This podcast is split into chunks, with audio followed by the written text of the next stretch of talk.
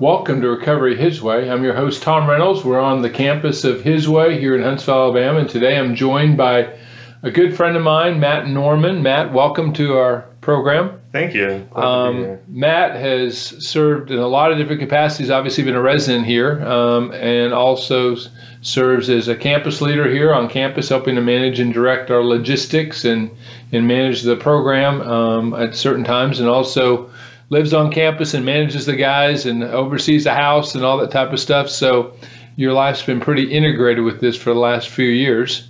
Um, I guess we've known each other for about four and a half years. We originally met um, in 2016. Right. And you've graduated twice uh, the year, so you've done two years completely in the program. Um, so I'm interested in just kind of beginning by just kind of sharing with the audience kind of your um, recovery story. What kind of what what brought this about? Where are you at today? What kind of has happened? Yeah, so I grew up in Madison. Um, I have three sisters and a brother. They all went to college. Uh, I went to Bob Jones. I grew up in Boy Scouts. I'm an Eagle Scout. I played baseball.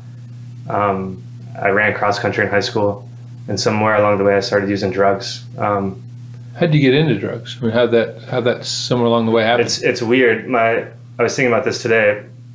My stepsister was really good at school, and there was nothing I was really good at, but I loved the Doors, and I thought that if I could be like Jim Morrison, I could be a rock star. So I had this obsession with drugs and with that lifestyle before I even used. And then when I started using, I never stopped. Um, I was very awkward, or I thought I was awkward, and um, I didn't feel like I fit in at school. I felt like the kids were always laughing at me or making fun of me. And maybe they were, I don't know. But, um, and drugs kind of took that away. And so I could pretend to be a rock star, at least in my own mind, or something mm-hmm. like that. Um, but eventually it became a maintenance thing. It became a, a way to cope with any situation and any emotion. So, I mean, this starting, I mean, would this start, how old were you when all this started? When did you want to be Jim Morrison? I was like 11 or 12. Okay. Yeah. I wasn't that good at baseball and I didn't make good grades. And, and that seemed like a good way to go. My parents thought it was ridiculous, of course. And then, so I realized it was rebellious and that made it even better. Um, yeah, like 11 or 12, but I didn't really start using it until about 15. It's really hard to, that's when I could find drugs. When you and, entered the using and stuff like that, what did you start with? I mean, what? Uh, marijuana. Actually, no, that's not true. I started with beer because my grandma had it in her basement, and I could always go down into her basement and grab beer. Um, they had pills and stuff, and my sister always had pills, but I never got into those. Later, I would get pills from medicine cabinets and things. But at first, it was just beer, and I would like take a couple beers and go to the lake or the pond behind my house, and it was more just like, oh, I'm doing the beer thing. You know, like mm-hmm. I didn't even catch a buzz so much. But once I started smoking pot, I got, I never quit. Okay, all right. Until maybe a few years ago, until I okay. came here. Yeah. Right. So okay, so you started that process. What happened? Okay, so you're. But where did your journey take you? Yeah, my my mom died when I was young, and she had been divorced. I had a stepdad who I never related to, so there were all these other complications. Um, and so when when when my mom died, um, how old were you when that happened? I was 15. Okay. Once I yeah, when I really started using drugs, and so that was the only way I really knew to cope with that. Um, and the idea of coping with it never even entered my head. It was just like that was the reaction to it. Mm-hmm. Um, my dad, my stepdad at the time, had adopted me, and he remarried shortly after. Um, but I just kept using. I had no plans to go to college or do anything. Um, I was just gonna do drugs. I guess was my only plan. I went to a lot of concerts, and I think I had uh, ambitions there. Like I would graduate high school and maybe sell burritos at a concert or something. That was the entirety of my plan. Okay. Um, yeah. So, so, so where did all that take you eventually? I stumbled into a career in restaurants, and, and that worked out. Um, and I got married somehow. You don't remember? I say I say somehow. I mean, I remember the details, but like I don't. I didn't really have anything to offer. Um, but I got married, and I, of course, I got divorced. Um, I started along the way. I started using opiates, um, and that just became very problematic. I mean, marijuana wasn't good, but I didn't have to steal or anything to get it. You know, I didn't. Opiates are bad. Um, and I eventually got fired from my job for stealing money from the safe. I got divorced, um, and all those bad things happened. And I thought it was the end of the world. I thought it was rock bottom. And um, that's when I stumbled into to church and, and met Ted um, from Asbury. Now, who had you- known- why, why would you have gone to Asbury? Why? So, so I actually went to Asbury because the doors at AA were locked, and and I grew up at Asbury, um, and I hated it. I, I just went and I played with my GI Joes, and I don't know why I hated it, but it was I wanted to be watching cartoons, and my parents made me get up early and put on clothes and and all these things. I just wanted to watch cartoons, so I really resented it. Um, but I paid attention and I knew the stories, but I also I guess part of me knew that they cared. I quit going when I was like 16. As soon as I could drive, I quit going, and I hadn't been back. Um, it, the doors at AA were locked. It was that that was really the deal. And I called my old father-in-law and asked him for advice, and he told me that the only thing that could help me was Jesus. so I said, "Oh, okay, I'll go to church," and that's where I went. And and and I ended up here after that. why would you reach out to your former father-in-law? That seems like an odd. I, it is odd. I respected him, and I had burned every bridge I had. Um, every bridge. Uh, my my my parents went and talked to me. I see my parents, my, my stepdad, my sister had tried to help me. I had burned her. Everybody was burned. Um, my employer, you know, he had just How fired old were you at this time? we Walked in Asbury. 33, Okay. 34. Okay, so it's Yeah. like 30 years, or 15 years of. Yeah, of daily use. Mm-hmm. Well, near daily. I mean, I didn't, you know, um, as much as I could afford. And Ted was was the only person who would have anything to do with me, and the fact that he let me live with him was a big deal for me. It's kind of where I realized the, uh, I guess, the love of Jesus, because my dad and, and my ex mother in law and all these people were like, "Don't let this guy in your house," you know.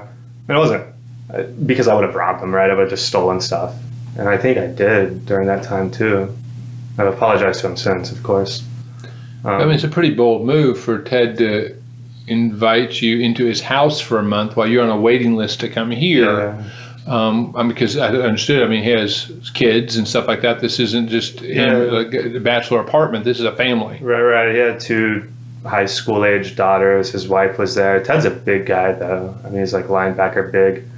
So I don't think he was worried about too much. But I thought it was reckless. I thought it was crazy. It's like, what? You know? Mhm. And of course, I proceeded to use him in any way I could. And he knew it. He knew it the whole time, but he just wanted to get me here. Mhm. Right. Okay, so so that fast forward, he gets you here. What happens? Well, he got me here, and so Ted had laid this foundation for me about what a Christian is and looks like, right? That kind of reckless love, but still not too reckless, right? and, uh, and then you guys, you, um, Stuart, the classes here kind of solidified that. It made it more permanent, and it made it, um, I don't know, it built structure on that foundation, right? I, I had the, the emotional side, the touchy side. Um, but it gave me like I, I had heard all these stories growing up in church. Like I grew up in church, um, but here made them speak to me in a way that they were relevant, right? It wasn't this guy in a fancy coat who gets beaten by his brothers or something, right? It was it was something that was relevant, and um, Mhm. so yeah, it, it spoke to me, and you know I, I got baptized. Um, but I still had to relapse and came, come back. Well, no, I didn't have to, but I did. Well, well, tell us about that. So, The- when you were here the first time, what do you think you gained? I mean, you obviously graduated and you left, Right. and then a few months later you come back. So, walk us through that. What did you feel like you gained in your first time? What happened that that relapse happened? What prompted you to come back? Yeah, I think the first time I was here, I gained all the tools that I needed. I gained all the knowledge that I needed to live without drugs. Um, I just did not decide to apply them or like to plug them in, right? I just kind of carried them around in a backpack or something. Um, and I don't know why. I mean, I believed, but I didn't believe such that I wanted to live differently. Um, maybe you could say I didn't believe but I, I, I think I wanted both worlds. I wanted to still um, get whatever I wanted from people and this and all that, but be forgiven at the same time and be. Uh, and that doesn't that didn't work out well at all. I had a I had an easy run here my first time at His Way, but as soon as I left, I, I relapsed. Um, and looking back, I, I, set myself up for it the whole time um, because I tried to keep one foot in both of those worlds. What ways were you keeping feet in the world? I mean, what what, do you, what does that look like practically? Um, so for one thing, for me, it was mostly telling people one, what they wanted to hear. I could tell, I knew the right things to say. I could sound like I was doing the right thing, but in the back of my head, I'm like, man, I wonder if this drug dealer will still remember me if I ever need to reach out to him, right? You know, I kind of dip my toes in the water like that, like, oh, I just need to send him a text to make sure. Uh, there was a guy I owed a lot of money to, and I kept that in my back pocket and didn't tell anybody. You know, I, I could have told you, and you could have been like, okay, I'll have Jeremy Mitchell go pay him or something, right? Um, but I didn't because I wanted that in my back pocket. Like, well, I gotta, I got to pay this guy. You know, knowing that I would buy something when I got there. Mm-hmm. So it was kind of reading the Bible and, and praying, but at the same time, still kind of wanting to use. Mm-hmm. I don't know why. I don't know if I ever really wanted to use, um, but I did. And I think I do what I want to do. well, at least wanted a lifestyle that that using would become a part of it in some way, shape, or form. Yeah, I think I wanted to use successfully, right? Like maybe go to work and pay the bills and still have the recreation of using. Um, unfortunately for me, that line of recreation to an entirely different thing was crossed years ago. Mm-hmm. Right. Um, years ago, and there, there's no going back in my case. So. Uh, once you're out, you graduate one year, you go out, you relapse fairly quickly afterwards. Yeah. What just made you decide to come back? Why come back? What happened the second go round? The when I when I when I left and, and relapsed, I knew immediately that I should have never left because I left not because I wanted to go out and help people or live a successful life. I left because I wanted more freedom, less accountability, that kind of thing. And that's not really the right reason. I mean, it could be a reason, but it shouldn't be the reason to leave here. Mm-hmm. Um, and I thought that I had hit this rock bottom thing before I came here the first time. Um, you know, I'd lost my, I'd lost everything. I thought, um, but when I relapsed, you know, I'd set up visitation with my daughter before I graduated, and when when I relapsed, all that went away, and I realized that this this whole rock bottom thing is really kind of a myth. That there's no such thing, in my opinion, and it's just like you just either kind of survive or you don't, right? And so rock bottom, I think I realized was would be me, you know, passing away or something. And so I kind of decided either I wanted, you know, to continue down that road or not. Um, and I knew that the only way to not would be to come back here. Mm-hmm. You know, and I kind of got over this whole performance-based thing with with Jesus, right? I had to act a certain way. You know, even in the midst of all that, I knew that He still loved me um, but it got scary to realize that I could turn my back on that. Mm-hmm. And that the only rock bottom would be for me to turn my back on that and then die of drugs.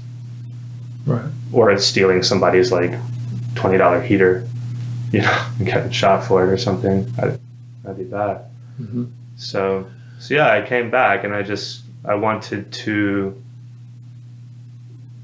I, I, didn't care about the rules, the freedoms, or the accountability, or anything like that. I just I, I, did, I didn't want to die. Um, it's. I mean, you're a smart guy. I know. I've known you for a while, and you're very intelligent and very resourceful. Um, you went through this program. I know you were a good student at the program the first time. You gained a lot of information. You come back into the program. It's not like we do it different for you the second time. I mean, it's the same classes, basically, the same teachers, the same material, the same books that you're reading through.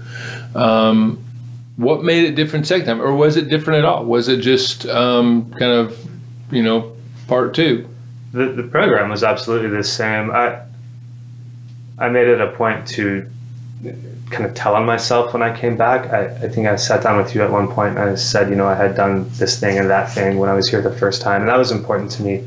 I didn't get a phone the whole year, the second year I was here, um, because I didn't want any kind of contact, not with people, but with portals to the outside world, right? Um, just all those things. And I started going to school. Uh, I realized that the blessing of the, the, the freedom I had, right? I mean, it's like the point of being saved wasn't necessarily to not die, but to live in that that freedom and that grace and, and all that. And I wanted to take full advantage of that. I, so I said, well, I got to do something big. Um, so I started going to school. Uh, and that was big for me. It gave me goals and, and taught me how to fulfill those goals, break them up into smaller goals, and how to stay dedicated to a thing. Know, that first year I was here, it's like, whoa, a lifetime of sobriety. What are you talking about? Like, I haven't thought a week in advance in the last 20 years, you know? And so, so yeah, the second year taught me to do that. Mm-hmm. Um, so school was a big part of that. And I decided that I wasn't going to leave. I decided that whatever I did here, I, I would just stay. I mean, whether whatever job I had, whatever silly rules, not silly rules, there are no, um, whatever I had to do, I just, I was going to do. Why um, stay here? Why, is it just because you want to live in the bubble? Yeah, that was a part of it for sure. Um, absolutely. At, at 1st mm-hmm. I, I, think I was kind of scarred and frightened after that relapse. Um, so yeah, that, that was part of it. Um, I, I was scared to go to school, and I was scared to have to work and have an apartment and go to school and all these things. Mm-hmm. So staying here helped with that. I, I got over it eventually. I went to New Haven for a writers conference that one summer, and taking flights and trains and all that stuff kind of kind of broke me out of that. I realized, you know, I can kind of kind of do this. Um, and now, now it's not because of a bubble. It's because this is the community I live in. Mm-hmm. I guess I'm interested too, and because I think this idea of connection and community is such an important part of sobriety and recovery. Um, how has this become a community for you, and what does it mean that it's a community? Right. I I never had uh, a community before. Um, my mom died when I was young, and before that, it was just you know, step parents and a lot of things. So even in my house, felt kind of. I used to say an orphanage. I, I hope they're not listening now. I you know, please forgive me. But um, and in school, I, I was so isolated, um, purposefully. You know, um, it's not that the people hated me. I just I, I was I felt so awkward that I would always be by myself. I spent all my nights alone, reading in my room. Um, so Scouts was the closest thing to a community I'd had before this. Once I started drugs, I always used alone. In fact, in secret most of the time, I would hide it from my wife or my girlfriend. So this place was the first place that I did experience community in a way that forced me to get along with other people or to be a part of other people to share things. Oh, that's not true. I, have lived in ski resorts and stuff. I'm used to sharing things, but, but that's different. Um, this is this is different. A community that I have people have to see me when I'm angry or when I say mm-hmm. something wrong to somebody. I have to deal with the consequences, and I have to either apologize, ignore them. Uh, that doesn't work out very well. So usually apologize but I'm forced to deal with the consequences, right? There's no hiding. Uh, there's no room to retreat to. There's no sanctuary. Um, so it's a community in that sense, but it's also a forgiving community that accepts that and is more interested in where we go from here. Mm-hmm. Right? So everybody's kind of growing together. Mm-hmm. Um, staff, residents, everybody. So it's a community for me in all that sense. Well, I, th- I think one of the things you said that I think is really interesting is we're kind of in a culture today in which we kind of build these artificial communities that we can escape from whenever we want to. You know, we have kind of these kind of very superficial communities and we can retreat from them. We don't have to attend them. We, you know, we can even Zoom them if we need to. So it requires very little. But that this community has become an intimate community to you because they've had you've had to wrestle with your foibles and your failures and your difficulties and embrace those things together and not run away from, not flee them, not hide from them, but have to right. kind of proceed through them. Right. Yeah, I'm absolutely forced to.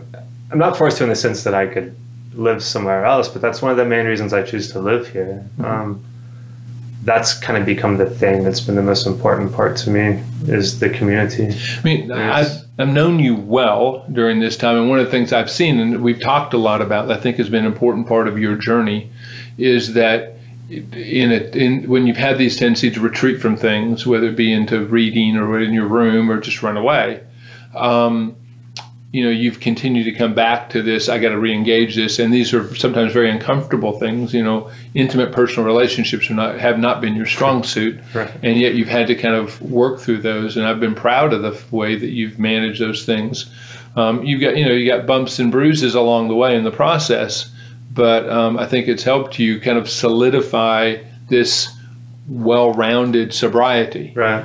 um, that I think you've worked on well, which I think is great. Right. You know, you asked earlier about r- recovery, and, and I said there's nothing I particularly do for recovery. I think my life, I try to make it where it's there's no um, compartmentalized aspects of it, Mhm. right? Such that I do my recovery on this night, and I do my community on this night. Everything's kind of wound together. Right. And this last school year made that even more so. I mean, I had to do school here too, um, right?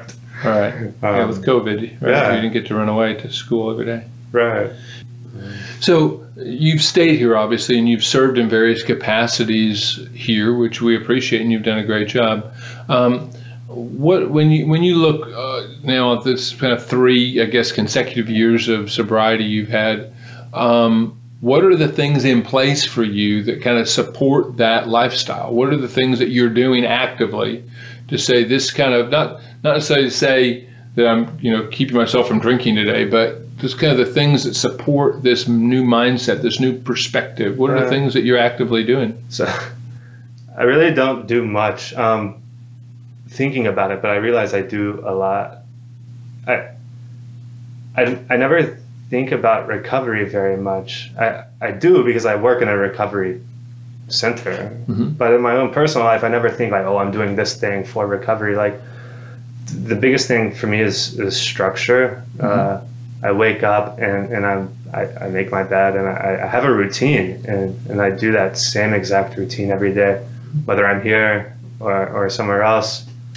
Um, Was that the same that's- things you did before you came though? Did- Absolutely not. No, Oh, really? I mean like before, even even my first few months, the second time at his way. I mean like if I had a job at seven in the morning, I'd wake up at like six fifty nine, you know, or whatever, right. and, and brush. I would. I don't even. Sometimes wouldn't even brush my teeth, and I'd get to work, and my relationships would be horrible because it would take me about two hours to wake up. Everything like if I had a bill, you know, due. I wouldn't even remember the bill was due until after I had spent all my money on drugs, and then it's like, oh man, the, the heat, you know Right. someone's got to pay the heat. Right. Um, but now it's very different. Like I, if even with school, like if I have a syllabus, I, I take it at the beginning of the semester and write every single assignment down, and I know ahead of time I have this thing due and that thing due. Um, I, and that's important. Is that me. is that? I mean, because one of the things about the program I think is significant is that there is structure. And that people come from an unstructured situation into a structured situation, and that helps kind of support this new life. Um, and then when they leave, unfortunately, in many cases, they don't take the structure with them. They don't imply those things, and so then as soon as they're outside of his way, it kind of goes back to the unmade bed and the and the disheveled kind of life and that kind of thing. Uh, Why ha- have you have you chosen to keep the structure in because of some interpersonal kind of uh, feels better to me, or is it just is it one of those disciplines I've kind of maintained because I believe it helps support my life? What's the motivation there? It's it's both for sure. Um, a lot of it has to do with I want to live a transparent life that, that the guys that live here can look at and say, well, he's doing the same things we are, you know, to an extent. Um, Another part is that it works, um, and I know that it. I know what happens if I if I don't do that. When I left here, I immediately, when I realized, I immediately went back to my old lifestyle, and then everything else just came after that. Because it's so it's also habitual, and the drugs were responses to certain stimuli. So you Mhm. put that stimuli back in, and of course the drugs are going to come, right? Right. So the structure is absolutely important, and, and I, I guess I kept it because I was I had built up so much momentum doing it that stopping was uncomfortable in a way, and but also because I believe that those things work. Mhm. I, I tell guys often that we don't do very much here in terms of what we do, but the structure we offer and the accountability we offer is kind of the fundamental tenets of the program outside of Christ, right? Right, right. I would agree. Uh, over this period of time, um, I realize you've been here. However, that doesn't mean that um, temptations and things aren't still a part of the recovery experience. Obviously, we see about 50% of the guys who are on the property are leave for various reasons because they fall to that temptation. What kind of threats have you kind of faced during the time you've been Um, here, and how have you managed those situations? Right. Um, for me, I've found that the most threatening things are kind of little incidents. Um, you know, it seems intuitive that it would be, you know, divorce or a child being taken or something like that. But in my experience, those things have driven me more toward an accountability system or support and not away from it. Mhm. Um, whereas getting in an argument with somebody will drive me more toward the other end of the spectrum, Okay. right? And so I think that a lot of guys have that same experience. I think that you get in an argument with your wife or your girlfriend or your employer, they accuse you of something and it hits some soft spot you have. And just out of instinct or habituation, you, you want to use. I mean, that's been the biggest threat for me. Okay. I mean, Right? Like if my pride get hurts, okay. my pride gets hurt, or Okay. an argument, right? Right.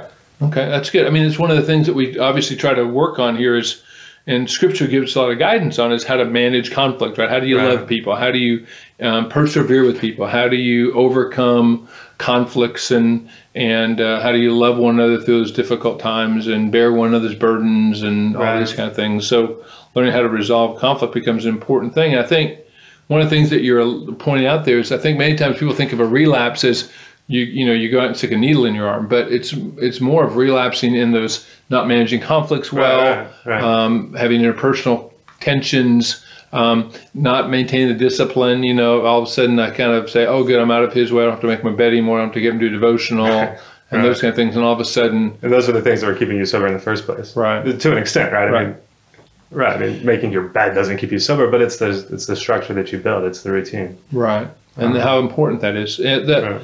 Uh, I know one of the things for you has been education. You know, you came here and you've alluded to it already, the the education um, process. I guess two things I'd like to ask here. One, if you could kind of describe exactly what are the specifics. I mean, did you did you start in high school education? Were you did you start in your PhD when you got here? I mean, what kind of what's been your educational training? And secondly, how do you think education has contributed to your sobriety? Right. Um, my education path. I I did graduate high school. I I tried to do college once or twice before I came to his way, but it was this thing where I was just trying to make my parents not think I was a drug addict or something, Mhm. or my girlfriend at the time, and I failed miserably. But when I came here the second time, I just wanted to go to school. Um, I didn't want to. I was working in a box factory, and that just wasn't for me. I'm sweating now. I was sweating miserably then. Um, it was too much. And school seemed like a good deal. Um, I'd thought about it a lot. So I started going to Calhoun. I just registered and took some classes. And Which is the community college in the community area, college, yeah, they, they take anybody. Um, that's funny. I'm just saying they do, right? They took me. Um, and, and I just found it very pleasurable, uh, you know, to learn and to, to write. And that was my job. Um, so quickly I wanted to, you know, that the kind of the addict side of me, right? I got to do more and more and more. So I kept going and I transferred to UAH. Um, and I'll be a senior this year. Me and a bunch of 20 year olds went uh, What, what's your okay? So you're getting onto your how'd school how's school gone for you? Have you struggled really- through it? Is it no, gone it's- well? It's gone really well, and and I think the thing is is so school for me, I, I approach it almost as something I enjoy. No, I, that's exactly how I approached it. It's, it's something I enjoy, right? Uh, some people say, "Oh, yeah, treat it like a job." I don't even think like that. I, I've worked plenty of jobs, and like I dreaded that. you you um, can't treat it like a hobby. Yeah, it's almost like a hobby for sure. Um, it's going really well. Yeah, it's a passion. Um, it's going well. I, I do philosophy, um, and I just read and write a lot, which is reading is something I've always loved to do, and writing is fun. Um, but it's neat. You got to talk about all these big-headed ideas and things. Um, How has that contributed in your mind to your sobriety? How does Yeah. education? How do those two things work together? I think the most direct impact education has had on my sobriety is that it's taught me how to plan and how to do things, right? So if I when I started going to Calhoun, you know, I had the idea, oh, one day I'll be a professor and teach something. little did I know how far off that was, right? And so I learned how to take it a semester at a time and a class at a time, and furthermore, an exam at a time, right? And so every little thing I do, if I just have to read an assignment and write an essay on it, I think of it as like that's the thing that I have to do, right? I have to do this 110%, percent mm-hmm. and I want to get as good a grade on it as I can and do as good a job as I can. And I do that with every little thing, and it's kind of carried over into my other life. I think it's all one life. There's no other life. But you know, if I clean my room, it's kind of the same thing. It's right. It's like that's right. the thing I'm doing now, right. and I need right. to do it 100 percent, and I need to clean my room well. Um, I'm hoping it'll kind of trickle down into personal relationships someday. We're getting there, you know. Okay. That's the hard part. So as you look toward your future, um, obviously you're here right now. You're applying to graduate school. I know. Um, what passions, visions do you currently have as you envision your ongoing recovery journey? Right. Um, I haven't thought specifically about recovery journey. I, I, know generally I have two things that are weighing heavily on my mind. One is that I'd like to be a professor. Um, that the idea of spending eight more years in school, while that sounds great, it also means that I'd be quite old on the job market. That's maybe the worst in the country. I mean, that's that's kind of scary. Um, I do want to go to graduate school, and I'm actively pursuing that right now. And I'd like whatever I do um, academically to revolve around recovery, addiction, faith. Um, I'd like to get involved in some larger social issues. Um, Incarceration is a big, big topic for mm-hmm. me. Mm-hmm. Whatever I do, I'd still like to be involved in this work on some level, whether it's the only work I do or whether it's something I volunteer with on certain nights. Mm-hmm. Um, yeah, I don't ever want to stop doing this recovery thing. And by that, I mean working in it, not necessarily as a personal growth thing. Right.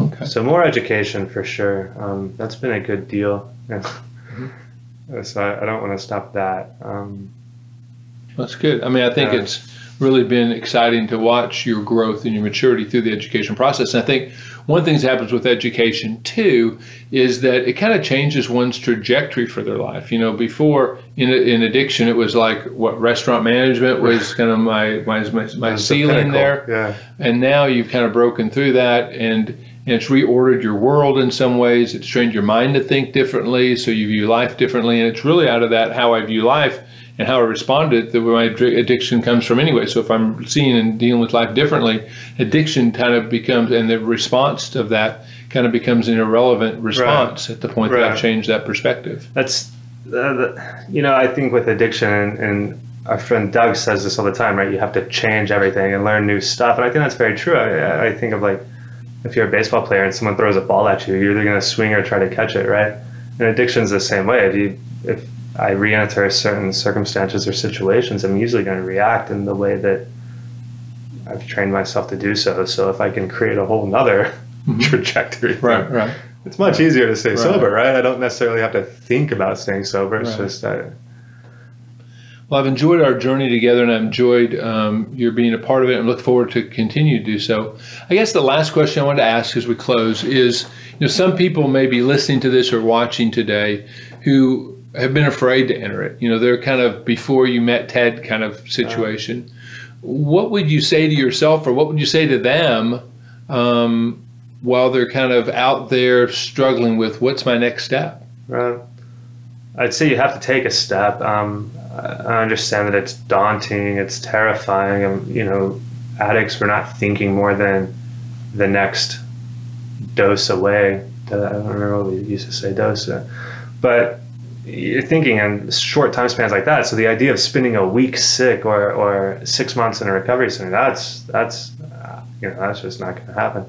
But you have to. And um, the thing is, is is there's help for everybody, and, and you certainly can get better. And those feelings go away after no time, really, uh, in my experience.